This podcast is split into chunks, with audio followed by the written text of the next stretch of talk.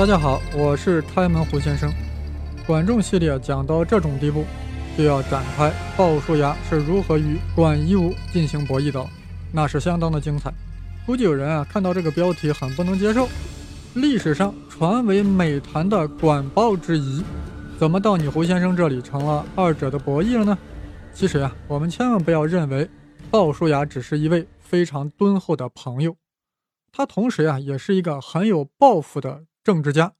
要不他为何能教唆自己的徒弟小白去抢夺二哥公子纠的国君之位呢？这种严重违反当时基本理智的行为都能干得出来。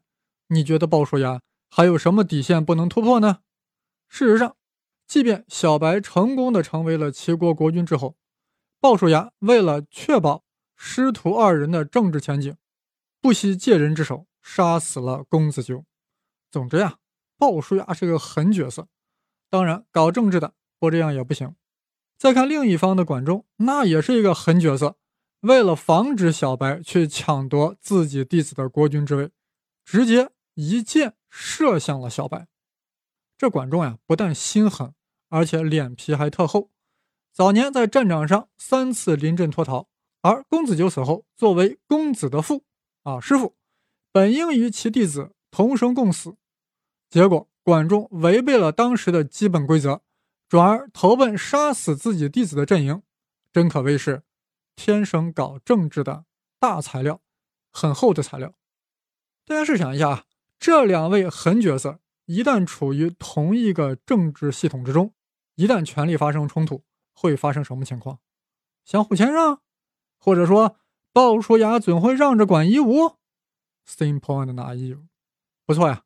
鲍叔牙与管仲有着相当深厚的友谊，他也非常赞赏管仲的才华，所以他向小白隆重推荐了管仲，让管仲成为了齐国宰相。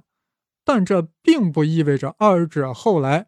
没有发生激烈的博弈，想一想庞涓和孙膑的故事就不难理解。本期节目呀，想要动摇对管鲍之一的传统看法，一定会招来诸多板砖。但不管什么观点啊，还是要看看其论证的过程。我刚才做了这么多铺垫啊，就是想让大家先把管仲和鲍叔牙放在一个正常的政治家的位置，至少要把他俩放在一个正常人的位置。然后呀，心平气和的听我慢慢分析。我的分析啊，当然是基于史料的，但是史籍中的确没有管仲和鲍叔牙博弈的直接记录，否则也不需要我做分析了呀，是吧？要挑战一个固有观念是一件不太容易的事儿，所以引用的史料比较多，尤其是我的分析还比较详细，而且是多视角的分析，所以搞得本期内容特别多啊，时间特别长。大家要有心理准备。总之，胡先生要重新解读史料，从另一个视角来看待管仲与鲍叔牙之间的关系。但是，重新解读管鲍史料啊，有一大困难，就是时间问题。有关管仲的记载很多没有明确的时间，比如说，管仲向齐桓公推荐了五个人当大官，有的说是管仲当宰相之后不久推荐的。有的说是管仲刚从鲁国被押解回来，与齐桓公彻夜长谈之后提出来的。哎呀，这个呀我也没办法辨析了，只能采取其中一个说法啊，我认为更合理的说法。那么按照《管子》的记载，齐桓公与管仲聊了三天三夜，臭味相投，令小白大悦啊，又是斋戒，又是告太庙，就是要拜管仲为相。但管仲说呀。拜我为相可以，但必须同时要用五个人啊，五节。小白一听，这是要推荐杰出人物了呀，那肯定没问题啊。本想着管仲首先会推荐自己的师傅鲍叔牙，结果出乎意料呀，管仲首先推荐了席鹏，让他做大司行啊，相当于外交部长，然后推荐宁戚做大司田，相当于农业部长。推荐宾虚无为大司礼啊，相当于最高法院院长；推荐王子成父为大司马啊，相当于国防部长。齐桓公此时有些吃惊了呀，这主要官职都给了这几个人，我师傅难道你不推荐吗？哎，管仲最后说呀，我推荐东郭牙做大姐啊，上期我们说了，这个东郭牙就是鲍叔牙，大简是干嘛的？就是专门规劝国君的，劝减国君的官职。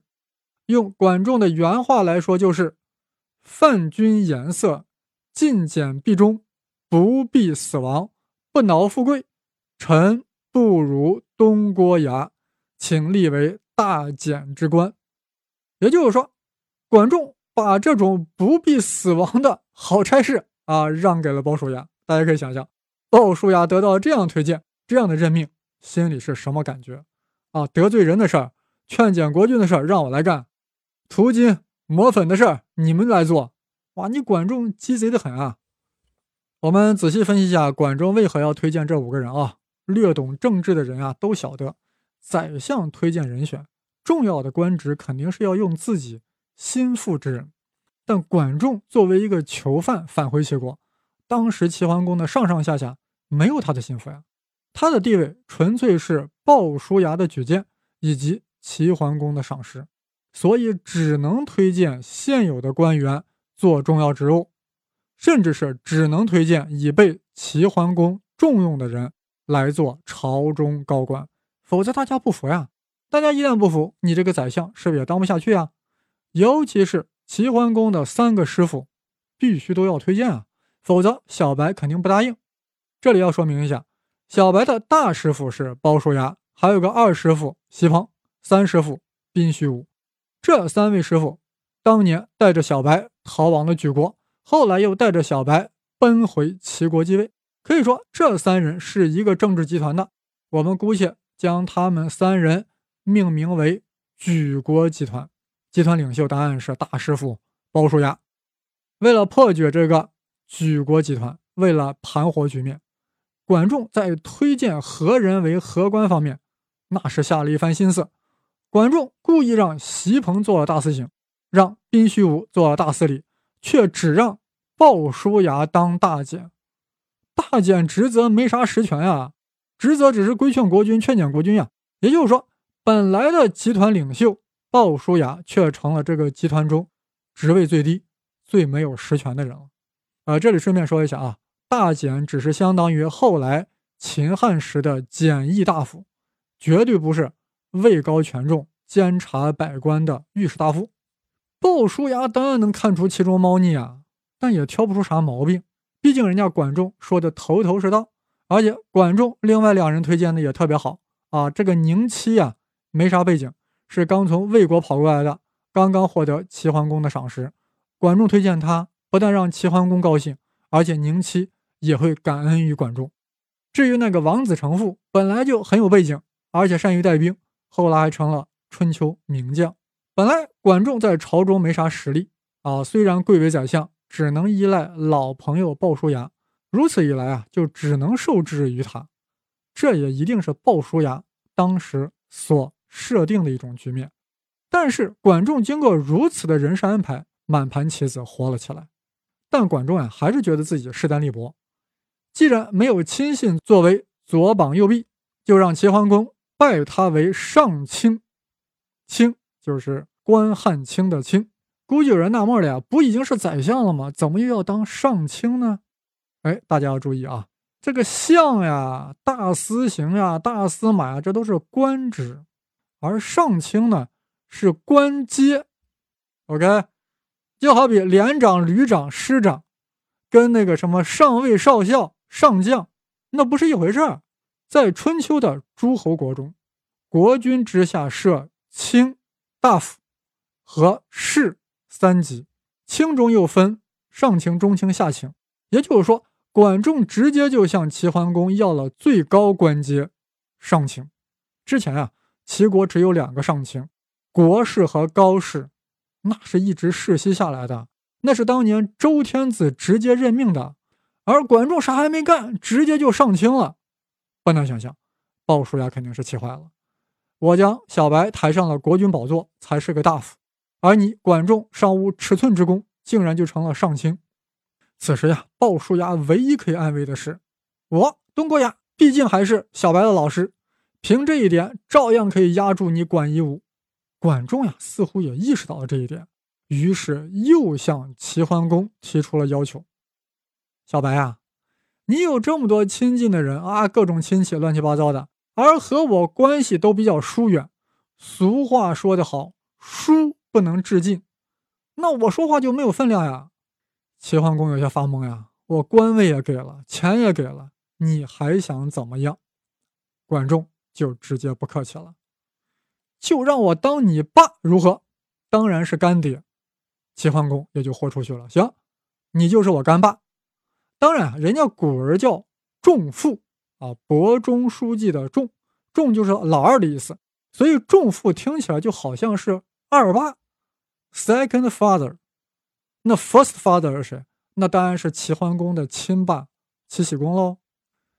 但是这个齐桓公回去一想呀，我认管仲当爸这事儿是个大事呀，得让群臣认可一下，否则我当朝叫管仲二爸。还以为我俩真有什么血缘关系呢，是不是？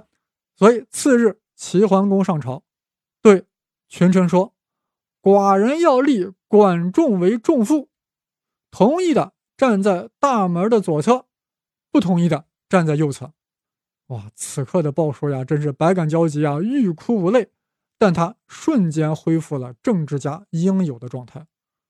我如果反对，那就直接暴露了嫉妒之心，对吧？如果我同意，管仲将来以国君之父的名义权倾朝野，我一国君的师傅，岂能制衡？想着想着，鲍叔牙就站在了大门的中间。哎，齐桓公一看，感到很搞笑呀。鲍师傅，你站在中间啥意思啊？难道是你的左右叠加态还没有坍缩吗？鲍叔牙说：“小白，我先问你两个问题啊。”以管仲的智谋，能谋天下吗？齐桓公说：“能。”以管仲的果断，敢做大事吗？齐桓公又答：“敢。”他若智谋能谋天下，果断敢做大事，而你却把全部权力交给了他，还认他当仲父，齐国岂不危险了吗？哇！管仲听后呀，心中暗暗吃惊，果然是生我者父母，知我者包子也。小白听后更是吃惊呀，还是师傅厉害啊！我差点就被管仲给控制了呀。于是齐桓公开始分权，让席鹏主要治理国内的事儿，让管仲呢负责治理国外的事儿。这段历史啊，是《韩非子》这本书中记载的。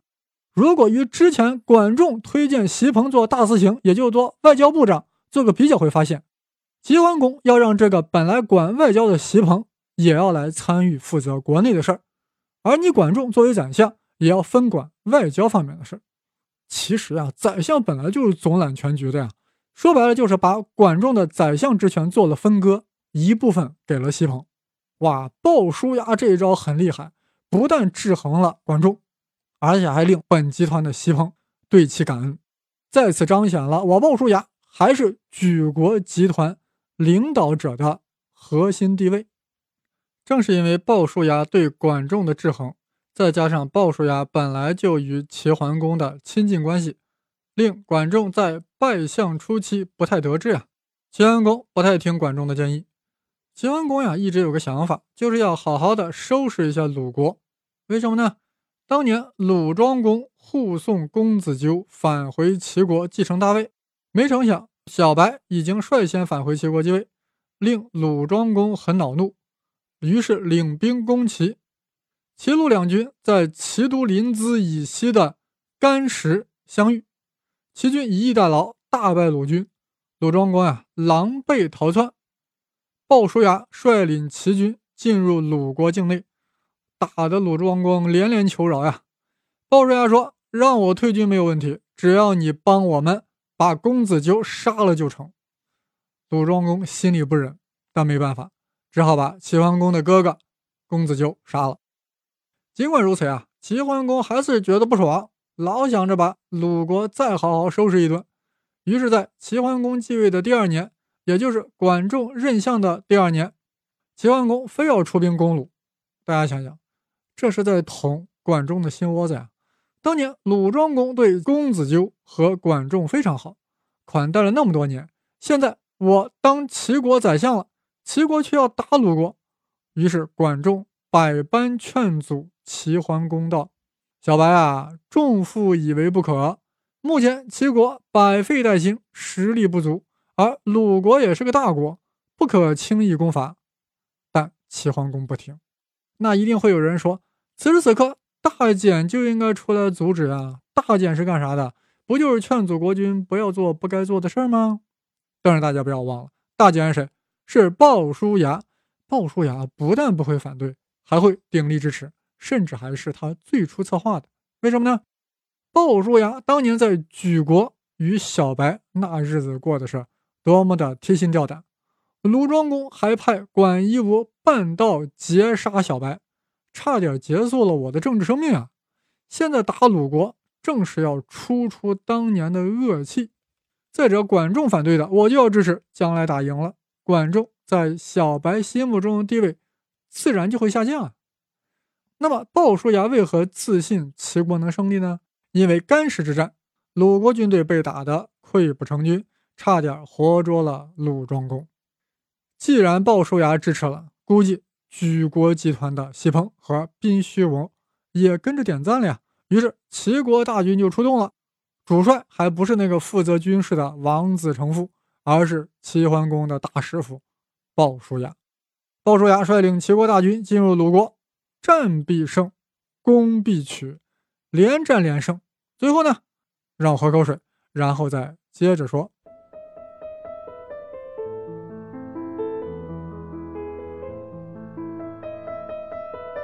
好，我接着再说啊。前面说到，在鲍叔牙的举荐下，齐桓公拜管仲为相，但管仲一心想独揽权力，所以又让小白封他为上卿，又要让小白叫他仲父，还在人事安排中啊，有意压低鲍叔牙的职位。搞得鲍叔牙不反制都不行了呀！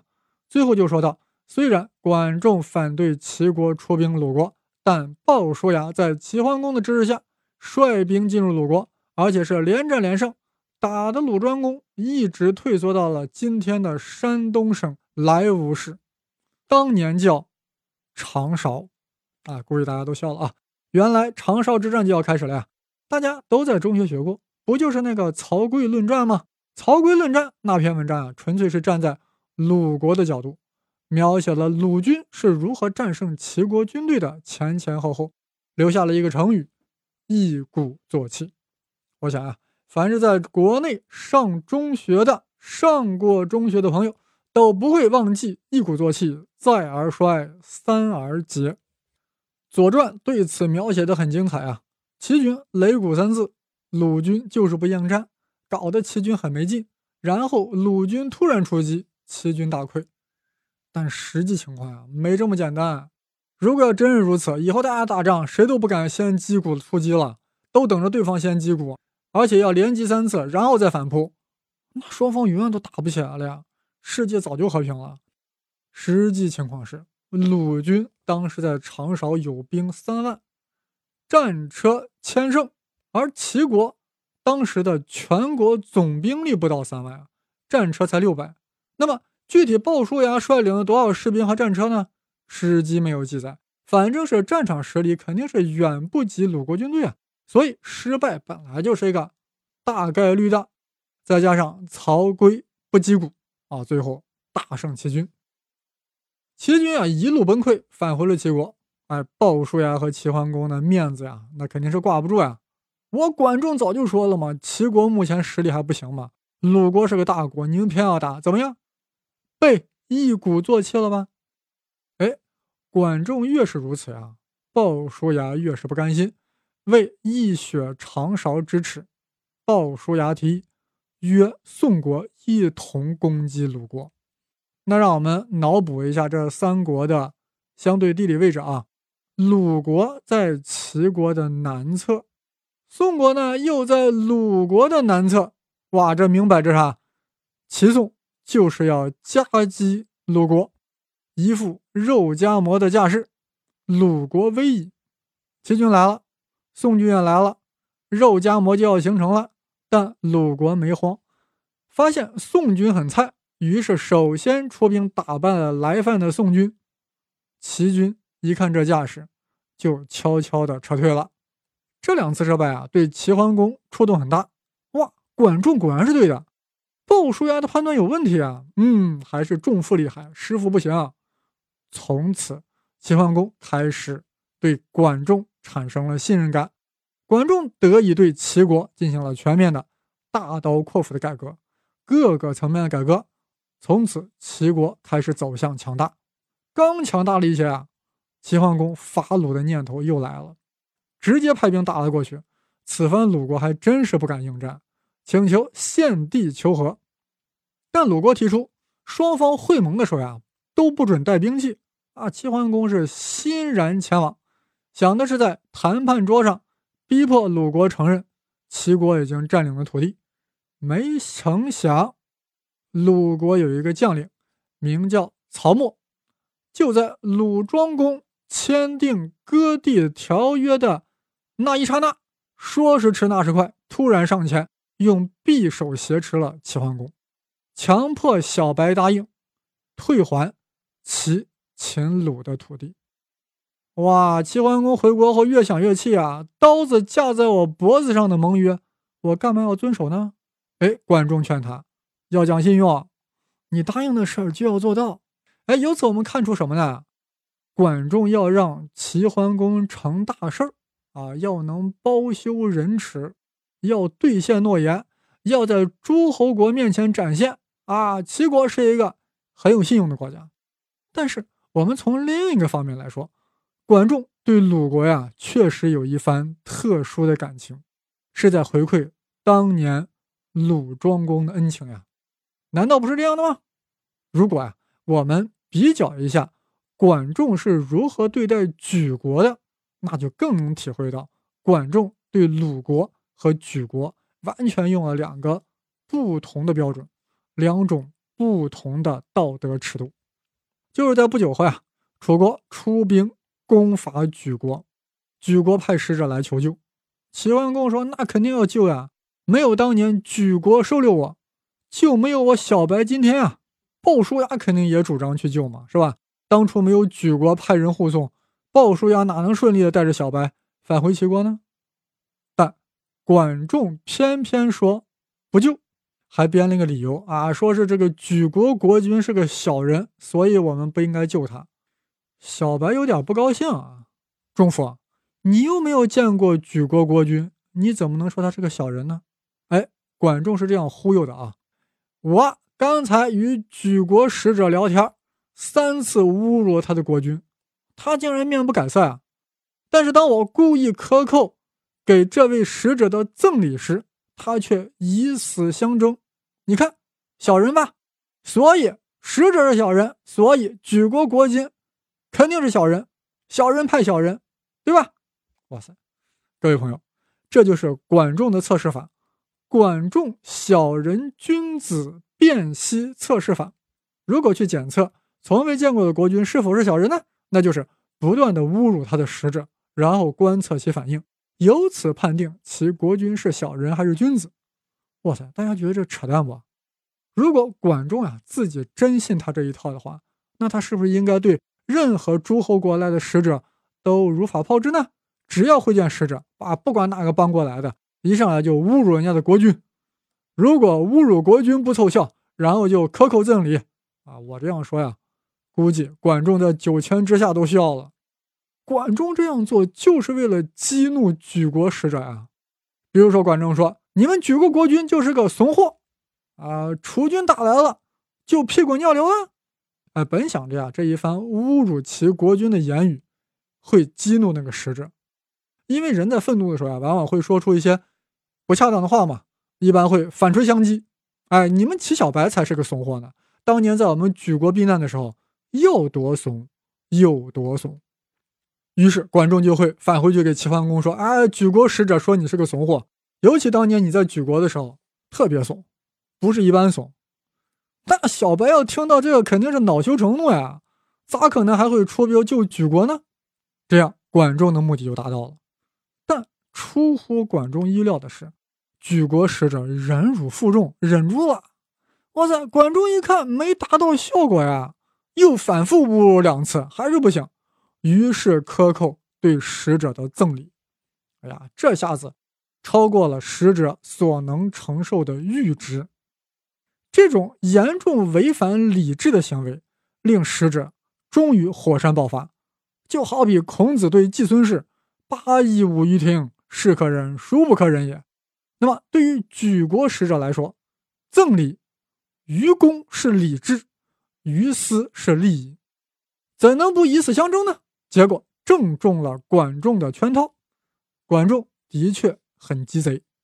呃，我们设想一下啊，如果克扣赠礼，使者再不为所动呢？管仲肯定要再下套呀。总之要激怒使者，最终达到自己阻止出兵的目的。可以想象啊，这位使者返回举国，也一定会告诉举国国君，齐臣管仲一见我面啊，就反复侮辱你，还克扣给我的赠礼，对我们举国毫不讲理智，充分说明齐桓公就是个小人，你当年就养了个。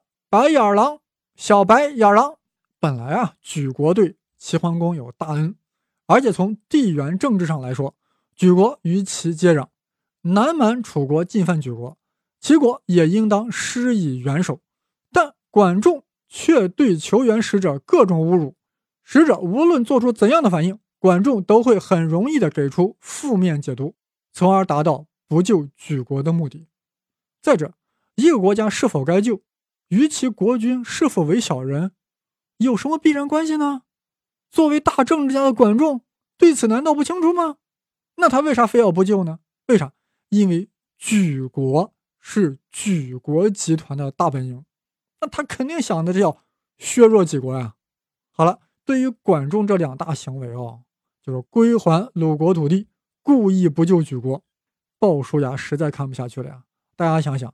现在齐桓公对管仲是言听计从，竟然还要将吃到嘴里的肉吐出来，要把侵占的土地归还鲁国，那可是我们齐国将士用鲜血换来的呀！举国对我们君臣有大恩大德，他们有难之时，我们竟然坐视不管。但现在齐桓公呀，就是听仲父的话，不听师傅的话，怎么办？鲍叔牙一直憋了一口气，等待发作的机会。有一天，齐桓公、管仲、鲍叔牙、宁戚四个人一起饮酒，啊，大家喝的特别畅快。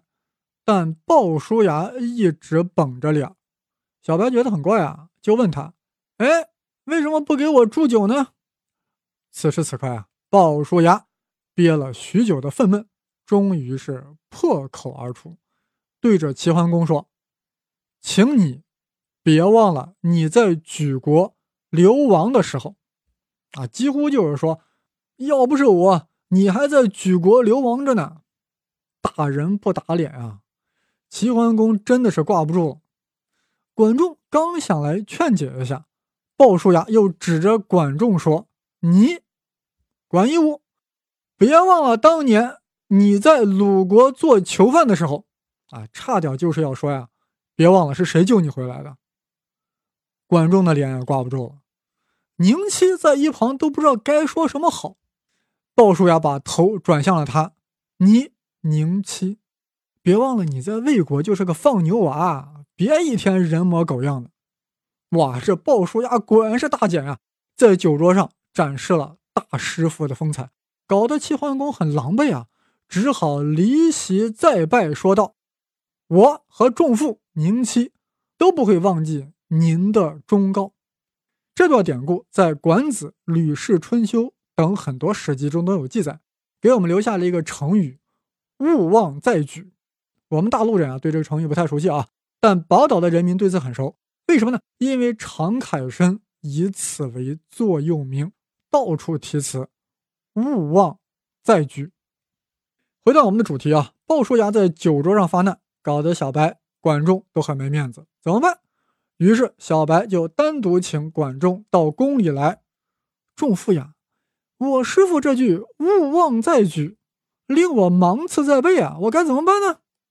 管仲笑了笑：“有刺呀，就拔掉它。”注意啊，二人说话声音特别特别小，小到了其实我胡先生也没听清楚，我只是根据口型猜测的。不，我是根据我文章的思路猜测的。但正在这时，一个宫中仆人过来上菜，看了一眼齐桓公和管仲，对二者的口型进行了分析。从而读出了其中的唇语，猜到了这是在谋划攻打举国。这个仆人是谁呢？哎，就是我们上集说到的宫中杂役东郭游，哎，还被《吕氏春秋》错记成了个东郭牙。呃，这个杂役啊，也不知道为啥就将这个消息啊传了出去，搞得满城风雨。我实在不明白啊，东郭游为何要冒着掉脑袋的风险把这个消息外传呢？难道他也觉得攻打举国是忘恩负义，很不地道吗？或者说？这个东郭游干脆就是鲍叔牙派到宫中的暗探吗？哎，这纯属我瞎猜啊，毫无史料依据。我只是觉得呀，小说这样编还贼有意思，还挺合理。东郭游知道这个消息后呀，通过某种渠道告知了鲍叔牙。鲍叔牙为了阻止齐桓公攻打莒国，于是将消息散布开了。这是小说。呃，那听众现在会问啊，那最终齐国到底有没有攻打莒国呀？根据《荀子》这本书的记载，齐国最终还是袭击了莒国，是以谴责的口吻说的啊，说齐国袭击举国这种行为，那简直就是险恶肮脏，非常无耻，连荀老夫子都看不下去了。节目讲到这里啊，估计会有人问：管仲与鲍叔牙的博弈，最后谁笑到了最后？打眼一看啊，是管仲笑到了最后，是吧？因为人家管仲又是宰相，又是上卿，又是重父，尤其是齐桓公对他言听计从，鲍叔牙的感觉一定是很受冷落呀。后来管仲老了，病了，病得很严重，齐桓公到其床榻前，轻声问道：“仲父，你将来不在了，谁能接替你的职务呢？你看鲍叔牙如何呢？”哇，管仲一听鲍叔牙，那是连连摇头呀。鲍叔牙肯定不行，啊这个人嫉恶如仇，心胸狭小，就适合当大姐。宰相肚里要能撑船的呀，鲍叔牙的肚子里估计就只能放得下一条鲍鱼。齐桓公一听，好，那你就推荐一个人吧。管仲于是推荐了自己的老搭档席鹏来接任宰相。可以说，席鹏是管仲与鲍叔牙博弈中的最大受益者。双方都在拉拢他呀，是吧？一方面，管仲为了离间举国集团，在拜相之初就首先举荐西鹏为大司行；而鲍叔牙为了巩固举国集团，又鼓动齐桓公分割宰相的职权，令西鹏也可以主持齐国内政。如此一来，管仲的权力得到了有效的制衡。尽管管仲后来富可敌国，生活极度奢侈。但始终未能独揽朝政，这正是鲍叔牙博弈的效果。试想一下啊，齐桓公时如果没有鲍叔牙的制衡，齐国很有可能就率先走向了礼乐征伐自大夫出的管仲时代。但是因为有了鲍叔的遏制，管仲始终就只是一个宰相。呃，但有人会说呀，那还是管仲笑到了最后嘛，人家事业成功，令齐国称霸。只不过没有达到礼乐征伐自管仲出的级别嘛，但这不是最后呀，最后是管仲去世了呀。席鹏当了宰相没多久，席鹏也也走了，最终还是鲍叔牙当了宰相。鲍叔牙一定笑了，但这还不是最后的笑，笑到最后的是鲍叔牙成功的让鲍氏家族成为了齐国四大家族之一。一直在齐国大富大贵，掌握重权，而管仲的后代却是默默无闻。那这是为什么呢？啊，这真的是很奇怪啊！管仲的上卿的官阶按理说是可以世袭的呀，难道他儿子没有世袭吗？是谁从中作梗了呢？史籍中没有记载，我也就不猜测了。其实啊，按照之前鲍叔牙与管仲相互博弈的逻辑。既然鲍叔牙笑到了最后，那管仲的后代还能笑得很开心吗？节目到了这里啊，鲍叔牙与管仲博弈已经讲得非常清楚了啊。但我总觉得很多听众一定会有这样的困惑：鲍叔牙当初为何要把管仲从鲁国救回来，还非要推荐管仲做宰相？自己当初直接做宰相不就得了吗？还博弈啥呢？他既然能推荐管仲，那还是说明管鲍之谊非同一般。你胡先生刚才的分析虽然有一定道理，也依据了相当的史料，但就凭鲍叔牙当初能推荐管仲做宰相，我还是坚信鲍叔牙对管仲有着相当纯真的友谊。政治家之间啊，也会有这样的友谊的。反正是，我就觉得鲍叔牙对管仲有一种超乎寻常的友谊。他俩的友谊，他俩的 friendship，你胡先生不懂。是的，我也觉得啊，鲍叔牙当初为何非要举荐管仲做宰相呢？以鲍叔牙对管仲人品的了解，他难道不会预料到管仲一旦上位，吃相会很难看吗？难道鲍叔牙仅仅是为了齐国称霸的大业，所以才冒着这样的风险？举荐管仲为相吗？如此解释呀，有些苍白，因为这是违反人性的。所以，我对于管鲍博弈的解读呀，还是有漏洞的。要补上这个漏洞，必须要引入另外一个强大势力，形成三方博弈，才能看清楚管鲍之间的对抗。但是呀，本期是不是已经很长了呀？不能再讲下去了。我们就放到下次再讲吧。下次我们要从三方博弈的视角，再来审视管仲与鲍叔牙之间的关系，才能真正明白鲍叔牙为何一定要举荐管仲为相，也才能清楚管鲍双方在博弈中为何没有走向完全的敌对。